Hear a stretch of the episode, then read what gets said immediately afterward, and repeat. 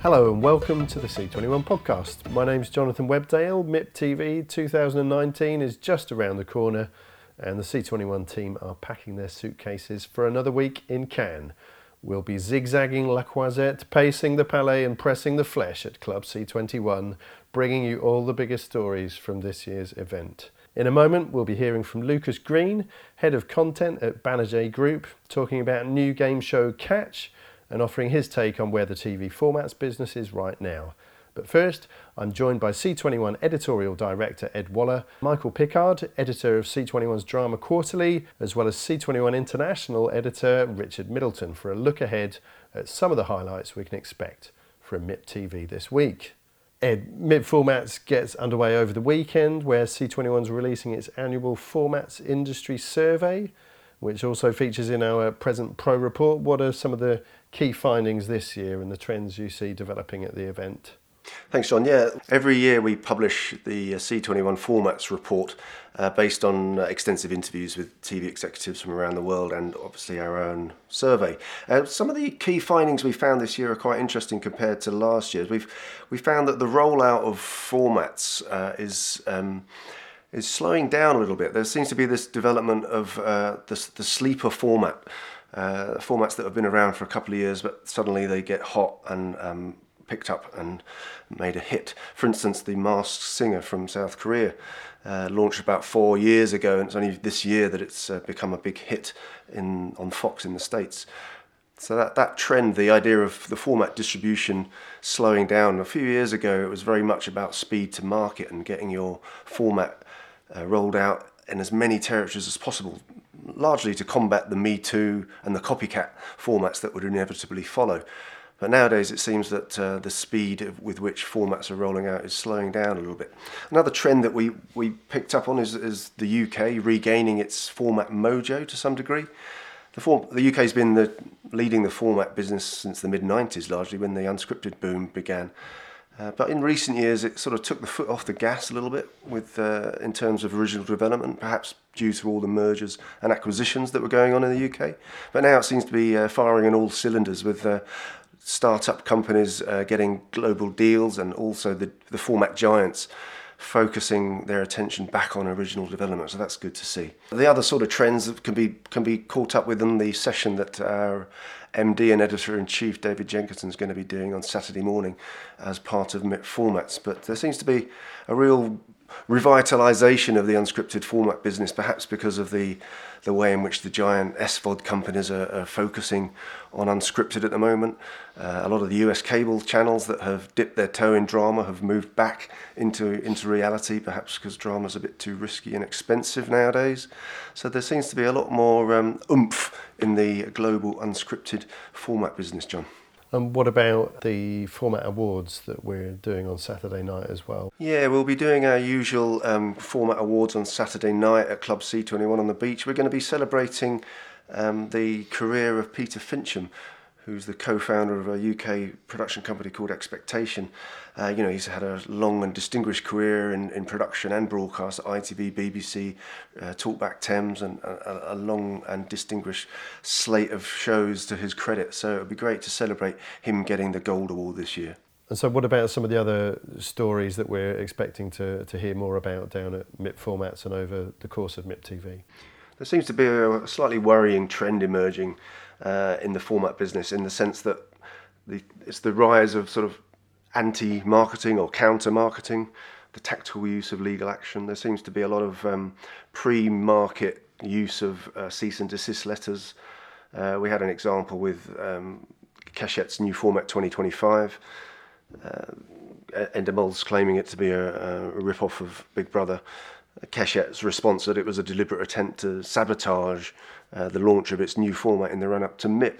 And it seems that every time there's a big market, there's, there's a, a number of legal cases, whether they're based on actual IP theft or whether it's just tactical use of a cease and desist letter just to sort of uh, mess up with the uh, marketing strategy of a rival. Uh, a lot of people think it's the latter.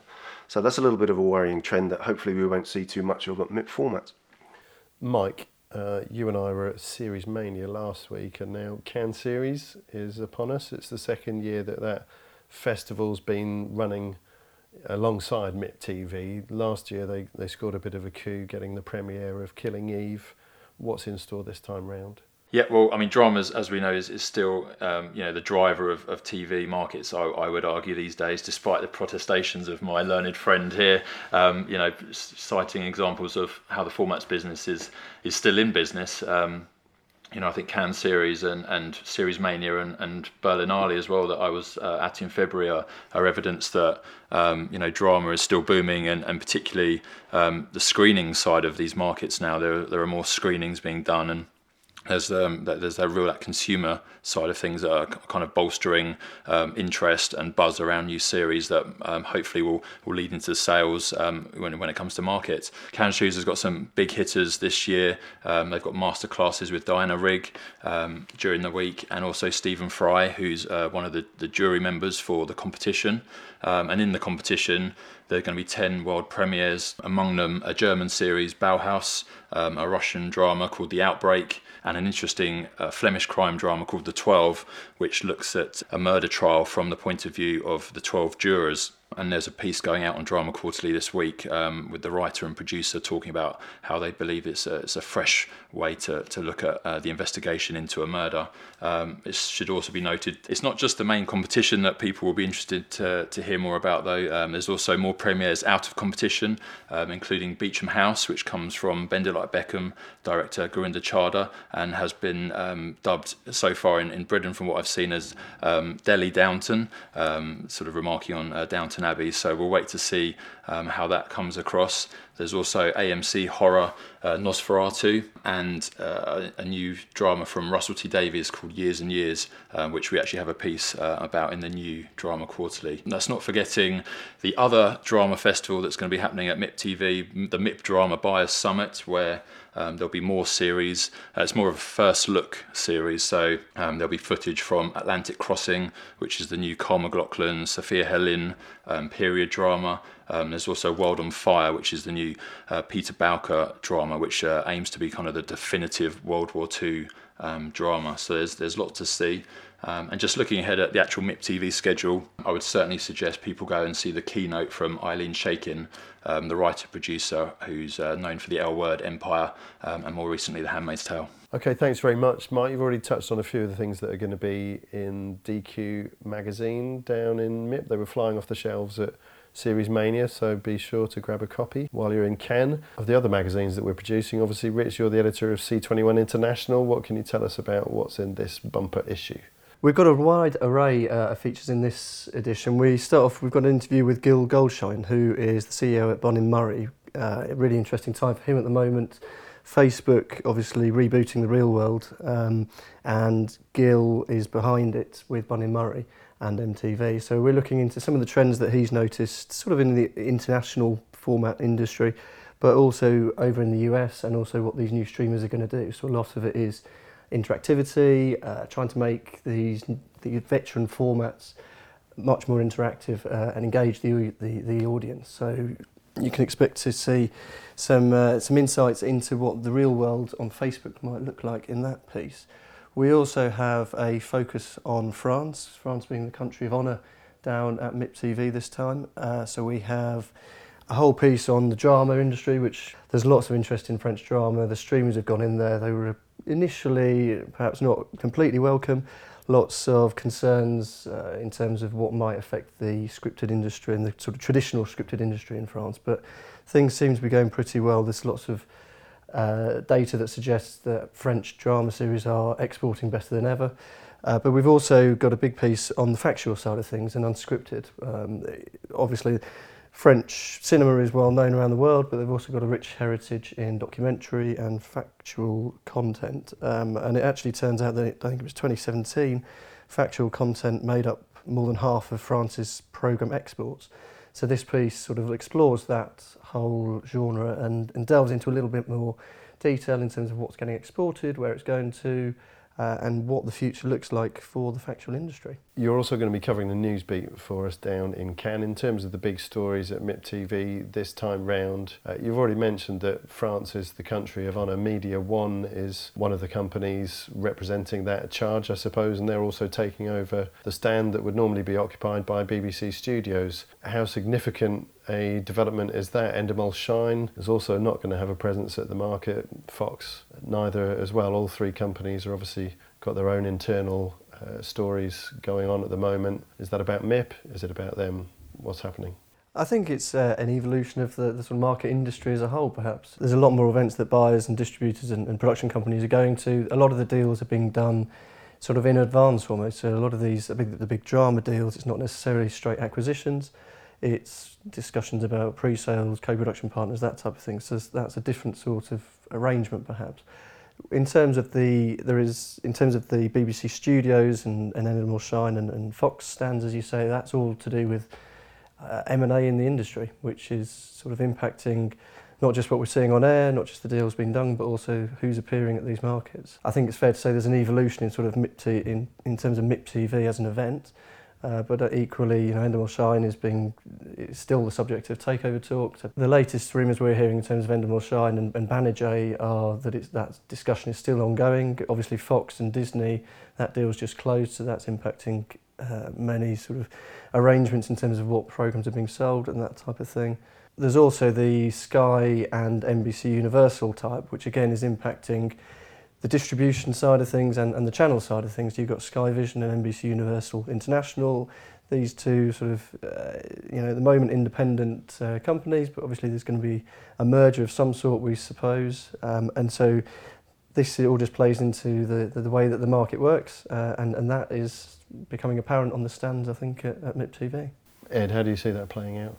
Well, I think I think it's part of a much broader a story about vertical integration, the, the, the consequences of that, as Rich has just alluded to, that there's going to be plenty of consequences in terms of the companies which are merging. But the, the bigger story, I think, is vertical integration. We, we're seeing a lot of um, programs that are now unavailable to distribute because the owners want to keep them for their own services.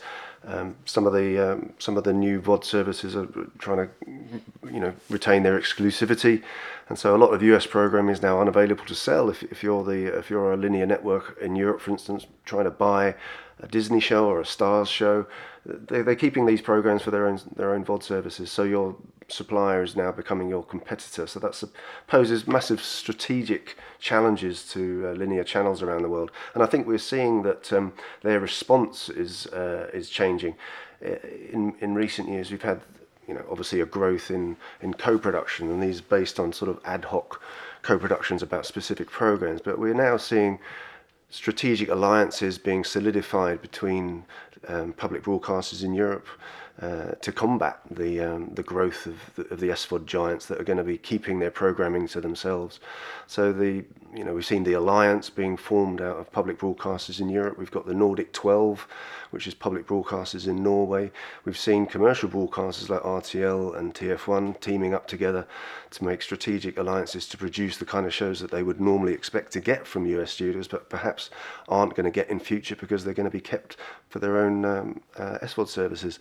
So it's an interesting period where co-production is evolving more into sort of strategic uh, alliances um, that are much more much more longer lasting and, and strategically a defensive hedge against the US programming supply drying up perhaps. At the same time we're seeing audiences in Europe and around the world perhaps less interested in US programming uh, because they're so so into their local production. The networks in those countries are so into the local production plans. The appetite for for those kinds of shows is perhaps declining. So it's an interesting time. Whether you see that uh, the vertical integration and, and the sort of keeping of shows for their own SVOD platforms is a defensive measure against a lack of demand, or is it a, a strategic step to try and promote the popularity of their SVOD services? It's an interesting time indeed. Discovery and the BBC, of course, as well, have, have just announced a, a, very significant joint venture to roll out a global natural history SVOD service as well. At the same time that Netflix is getting into that space, a very clear sign of the intent of those two broadcasters to partner in order to counter, I guess, the uh, the rising impact of SVOD. Uh, yeah, absolutely. And I think I mean that deal also sort of highlights the the size of the fish that are in this pond because the B is essentially a licensing deal. The BBC is selling its its content to Discovery. Discovery's taking it global. You know, BBC is not. It's just not big enough anymore to sort of survive on its own. Um, and that I mean that deal is going to be huge. I think the ramifications that deal of that deal on the international market will be felt you know, very deeply because all of that factual programming, I think it's outside of China, the UK and Ireland, suddenly is off the table, as Ed was saying. Um, so it beca- for, for online rights. So it becomes, you know, it's, it's, a, it's almost an all or nothing um, gamble, if you can put it like that, um, from both Discovery and BBC's point of view. Um, but obviously the BBC studios felt that they had to make that sort of big play to compete because Netflix is increasingly getting into factual. It's taken, you know, even the icons like Sir David Attenborough have started doing stuff for uh, for Netflix. So if you follow sort of where drama's gone over the last few years, if you think the streamers are going to try to make that same sort of impact uh, on the factual and unscripted uh, genre as well, then public broadcasters like the BBC suddenly find themselves as, as quite a small fish in um, a sea that is dominated by a couple of really big sharks. I think one of the the issues that is going to be resolved, hopefully, at MIP TV is is what you can, what a network's going to do without their usual supply of US programming. I mean, we've seen a lot of the factual stuff being hived off for their own VOD platforms, drama too. So there's a re- as well as all these challenges, there's a real opportunity if you're a supplier of programming. There's going to be a demand for content, licensed content that, that that, networks around the world would normally expect to get from US studios and they won't be able to get. So what, what they're going to put on instead, and that's an opportunity for um, Canadian, for Australian, for British producers of English language shows, perhaps. So I think, uh, as well as all the turbulence and challenges that the S4 companies are, are creating by moving into this space, I think it's providing opportunities for other players uh, to to fill the gaps in the schedules that, that the vacuum that's going to create. Yeah, I think that's definitely true. And we, we've got a piece in Channel 21 uh, International, which is available at the market, um, with Ivar Køhn, uh, who's NRK's um, in charge of drama at NRK in Norway. and he discusses, you know, they're putting lots of money into original drama. It's all about original drama. And, and the Nordics obviously are ahead of the curve generally on SVOD and that side of things. But one of the most successful shows they've had is Skam and it was also one of the cheapest shows they've ever produced. Skam obviously been remade by Facebook and, and others since. So it shows that whilst this market is it's looking at the very highest ends of in terms of budgets, there are also huge opportunities for if you've got the right idea, these new platforms or even existing broadcasters or, or, or whatever sort of uh, operator you might be, they will have, you know, if they like the idea, the opportunity is there. Um, and I think that piece with Ivar Køhn is really worth a read. It's an interesting sort of insight into how some of these public broadcasters are looking to adapt and use their creativity to uh, make sure that they keep their impact in the market. Okay, so you were right, Mike. It is all about drama, but Skam, as you mentioned there, it was a drama format, so it's also also about formats.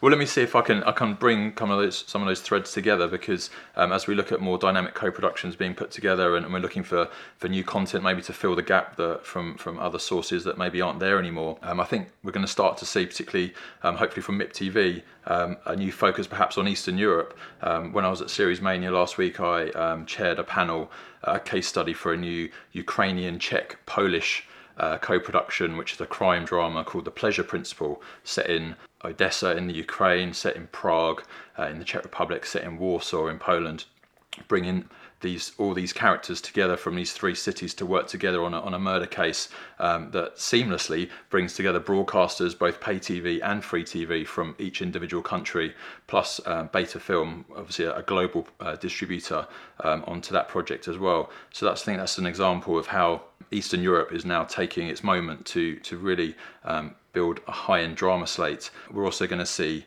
um, at the MIP Drama Buyers Summit um, some footage from Hide and Seek, which is another Ukrainian series from Film UA, uh, which ZDF Enterprises have picked up. You know these alliances are not just confined to the to the main public broadcasters in Europe, but we're going to start seeing these new relationships building, and it's also exciting to see new stories come out of new places that we haven't seen before. So I think we're going to really start to see more high-end drama series coming out from Eastern Europe, from Russia as well. The Outbreak I mentioned before is in competition at Cannes series, so I think people um, rather than looking west and across the Atlantic for for the latest crime dramas, particularly in that genre, we're going to be starting to look east and, and finally, perhaps some people will say, see what's coming out from Russia and Eastern Europe. Okay, well, thanks very much, Ed. Thanks very much, Michael. Thanks very much, Richard. We'll be following all of your stories as they publish online during the week uh, as we head down to MIP TV. Now, Banijay Group is presenting a new game show format called Catch at the market this year. Made by Brainpool and commissioned by Sat1 in Germany, C21 senior reporter Nico Franks visited the set and asked head of content Lucas Green for a run through. Catch is a big physical game show which we feel has uh, a lot of potential. One of the things we love most about the show is it's totally universal. So it's based on the childhood game of catch. Um, lots of people uh, give it different names. Some kids call it tag or it uh, or chase. And uh, we felt that the beauty of this show is it's a really strong family entertainment show because you can watch it with your kids, you can watch it with your whole family, and it's very simple to follow. There's many different ways of approaching physical game shows. Some have celebrities where they're potentially, you know, out out of their comfort zone. Um, others choose to use, you know, highly professional athletes. What's what's been Banijay's approach? We feel we've struck upon a really good uh, mix of celebrities and sports stars, and uh, it's crucial in this show that it's uh, the competition is at a very high level. It's very spectacular.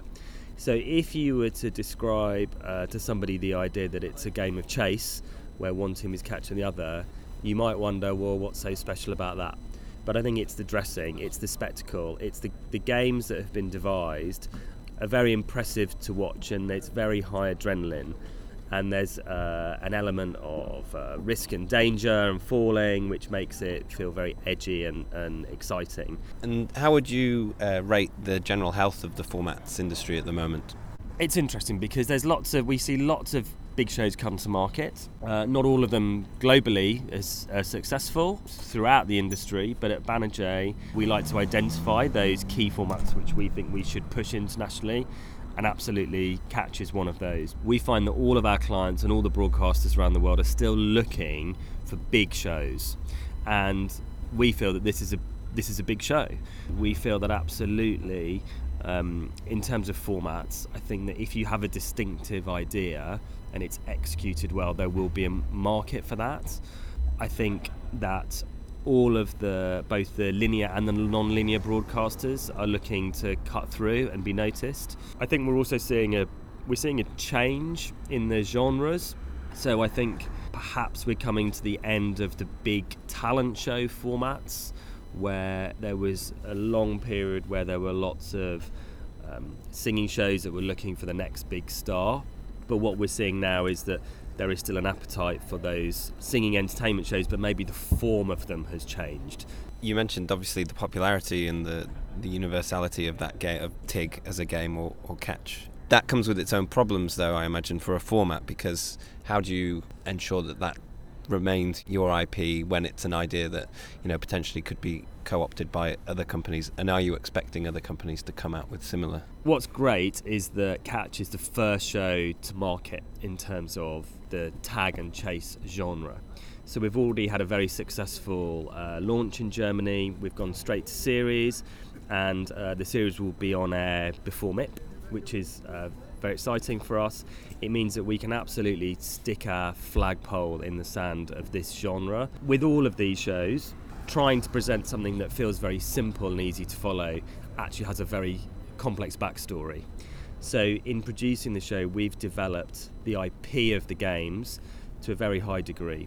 So, we've done lots and lots of testing at Brainpool of the best types of games, what's the best way to turn catch into a series of returnable play- playable games.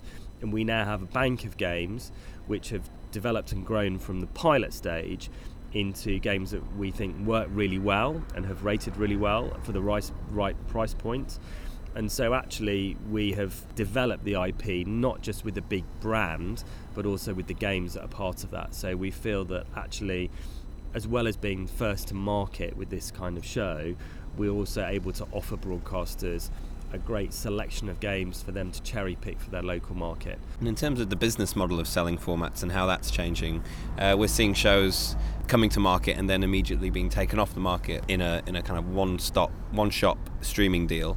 Are you expecting that to continue? And if so, what does that mean for the future of selling formats uh, territory by territory? I think we're all aware that with the advent of Netflix and Amazon and the SVODs, that there is this new type of deal, which is a multi-territory deal and that has its own advantages. So, absolutely, we look at that deal, but also at our peril, we would neglect our traditional clients. Absolutely, when we look at the share of the market, the big linear broadcasters around the world is still a core part of our business.